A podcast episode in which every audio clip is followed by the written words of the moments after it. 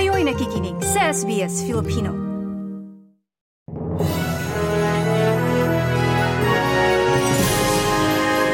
Lalong nagbukas ang gobyerno ng Pilipinas sa artificial intelligence o AI technology. Habang nasa Amerika para dumalo sa ikatatlumpong Asia-Pacific Economic Cooperation o APEC Leaders Summit, inimbitahan ni Pangulong Bongbong Marcos ang technology companies sa Estados Unidos na mamuhunan at maging partner ng Pilipinas sa bagong technological revolution. Sa isang roundtable meeting kasama ang mga pribadong kumpanya, mga mamumuhunan at kapitalista sa sektor ng teknolohiya sa sidelines ng APEC Summit, Sinabi ng Pangulo na pinagyayaman ng Pilipinas ang kaalaman nito sa artificial intelligence. Naniniwala ang Pangulo na sa pamamagitan ng AI mapapataas ang productivity ng mga negosyo at mapapalakas ang competitiveness ng ekonomiya. Pagyayabungin din ang Pilipinas ang satellite communication. Ipinagmalaki ni House Speaker Ferdinand Martin Romualdez ang $400 million satellite deal na nasungkit ni Pangulong Marcos na nanguna sa paglulunsad ng partnership sa pagitan ng Filipino firm na H-Tech Orbits at American satellite operator na Astranis na naganap sa San Francisco, California. Sa satellite deal, Inaasahang magkakaroon ng access sa internet ang nasa 30,000 barangay habang nasa 10,000 trabaho naman ang malilikha. Bago ito, nakipagkita si Pangulong Marcos sa Filipino community sa San Francisco, California. Sa pulong sa kanyang mga taga-suporta sa South San Francisco Conference Center, pinag-usapan ang katotohanan hinggil sa Asian hate crimes, pati ang mga usaping pangkabuhayan kinilala ng Pangulo ang sipag ng mga Filipinos abroad na katuwang sa pagsulong ng ekonomiya ng Pilipinas lalo na tuwing may krisis. Umaasa ang Pilipinas sa mga padala ng ating mga OFW. In 2022, the workers in, uh, health workers in Philippines injected 4.89 injected 4.89 billion dollars to the Philippine economy in cash remittances, making the United States the Philippines' biggest single source of remittances. Binigyang halaga rin ng Pangulo ang pagnenegosyo at investments na dahilan anya ng kanyang pagdalo sa APEC Summit. Mahalagaan niya ang tulong ng ibang bansa Ngayong naiipit ang mga Pilipino sa mga gyera sa Ukraine at Israel at sa Iringan sa South China Sea. May gera ngayon sa Ukraine, nagkagera na ngayon sa Israel. At uh, ito po ay meron tayong mga problema sa sa South China Sea. Ito po ay mahalaga na makausap natin lahat ng ating mga, mga kasamahan, lahat ng mga ating kaalyado na bansa na tumutulong sa atin. Yan ang tinig ni Pangulong Bongbong Marcos.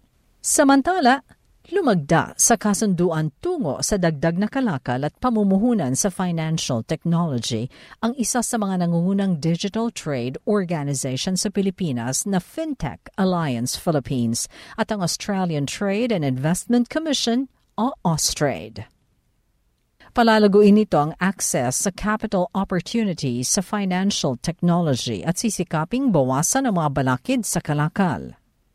Ayon kay Australian Ambassador to the Philippines, HKU, susuportahan nito ang digital economies, partikular ang mga pagbabago sa financial opportunities. Ayon naman kay Lito Villanueva, founding chairman ng FinTech Alliance PH. Kabilang sa tututukan ng kasunduan ang pamamahagi ng impormasyon sa open banking sa Australia ngayong yumayabong ang Philippine financial technology sector sa pinakauling development sa Iringan sa West Philippine Sea. Nanawagan ng Department of Foreign Affairs sa DFA sa China na tanggalin ang lahat ng ilegal nitong istruktura sa rehiyon. Nanawagan din ng DFA sa China na itigil na ang mga reklamasyon doon at managot sa mga pinsalang idinulot ng kanilang mga ilegal na aktibidad. Ginawa ni DFA spokesperson Teresita Daza ang pahayag bilang tugon sa sinabi ni Chinese Foreign Minister Wang Wenbin na nanghimasok ang Pilipinas sa teritoryo ng China noong magsagawa ito ng resupply mission sa Ayungin Shoal noong November 10. Inungkat ni Daza na noong 1995 pa pumalag ang pamahalaan ang magtayo ang China ng istruktura sa Mischief Reef para gawing silungan ng mga mangingisda. Pero naging militarized, artificial island ang lugar, gaya ng marami pang ibang reef sa West Philippine Sea. Diin ni Daza, maliwanag na nasa loob ng exclusive economic zone ng Pilipinas ang Ayungin Shoal na 617.39 nautical miles ang layo mula sa Chinese mainland. Nabasura na rin ang 2016 Arbitral Award ang tinatawag na 9-dash line claim doon ng China na ginawa pang 10-dash line. Iginiit din na lehitimong aktibidad ng Philippine government at naayon sa international law ang resupply mission para sa barkong BRP Sierra Madre. Sabi pa ni Daza, hinding-hindi gagawin ng Pilipinas ang gusto ng China na humingi sa kanila ng permiso para sa bawat resupply mission sa Ayungin Shoal dahil iyon ay lehitimong aktibidad ng Pilipinas sa sarili nitong teritoryo. Sa kauna-unahang pagkakataon matapos ang kanyang termino, ipinasabpina o ipinatawag ng piskalya si dating Pangulong Rodrigo Duterte kaugnay ng isang reklamo. Ipinatawag si Duterte ng Quezon City Prosecutor's Office hinggil sa umano'y pagbabanta kay ACT Teachers Party List Representative Franz Castro. Inatasan ang dalawa na humarap sa piskalya sa December 4 at December 11. Pinagahain din ang dating Pangulo ng counter-affidavit kaugnay sa reklamong grave threat na isinampa ni Castro. Nagugat ito sa mga pahayag ni Duterte sa isang TV program noon na nagdulot umano ng panganib sa buhay ng mambabatas. Umaasa si Castro na maghaharap sila ni Duterte sa prosecutor's office. Kauna-unahang subpina niya ito at kauna-unahang kaso niya ito after na siya ay mag-step down. Hindi siya pwedeng nagbabanta sa buhay ng tao. Ako lang naman talaga yung nagko-question ng confidential fund doon sa Kongreso. So, so tiyak kong ako yon. Yan ang tinig ni ACT Teachers Party List Representative Franz Castro. Ikinabahala ng Department of Health DOH ang pagtaas ng bilang ng mga kabataan sa bansa na nagkakaroon ng Human Immunodeficiency Virus HIV.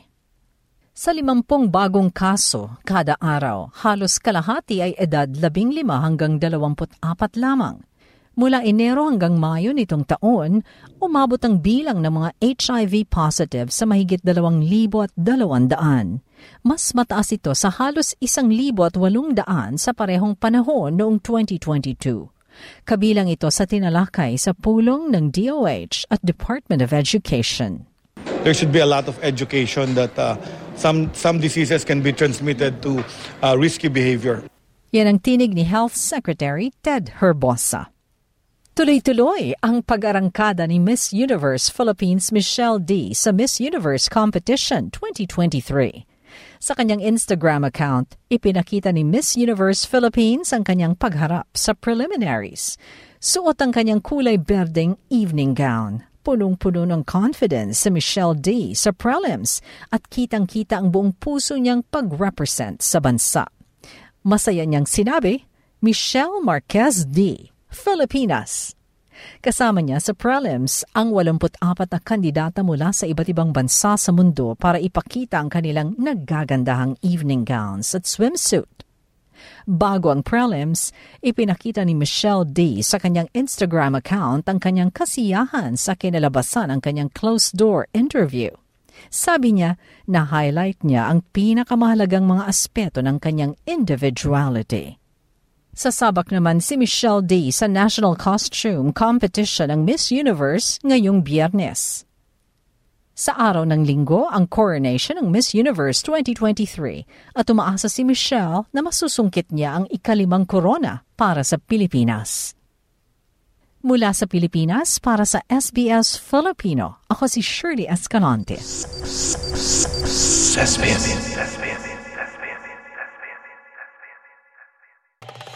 Nice yung bang makinig na iba pang kwento na tulad ito? Makinig sa Apple Podcast, Google Podcast, Spotify o sa iba pang podcast apps.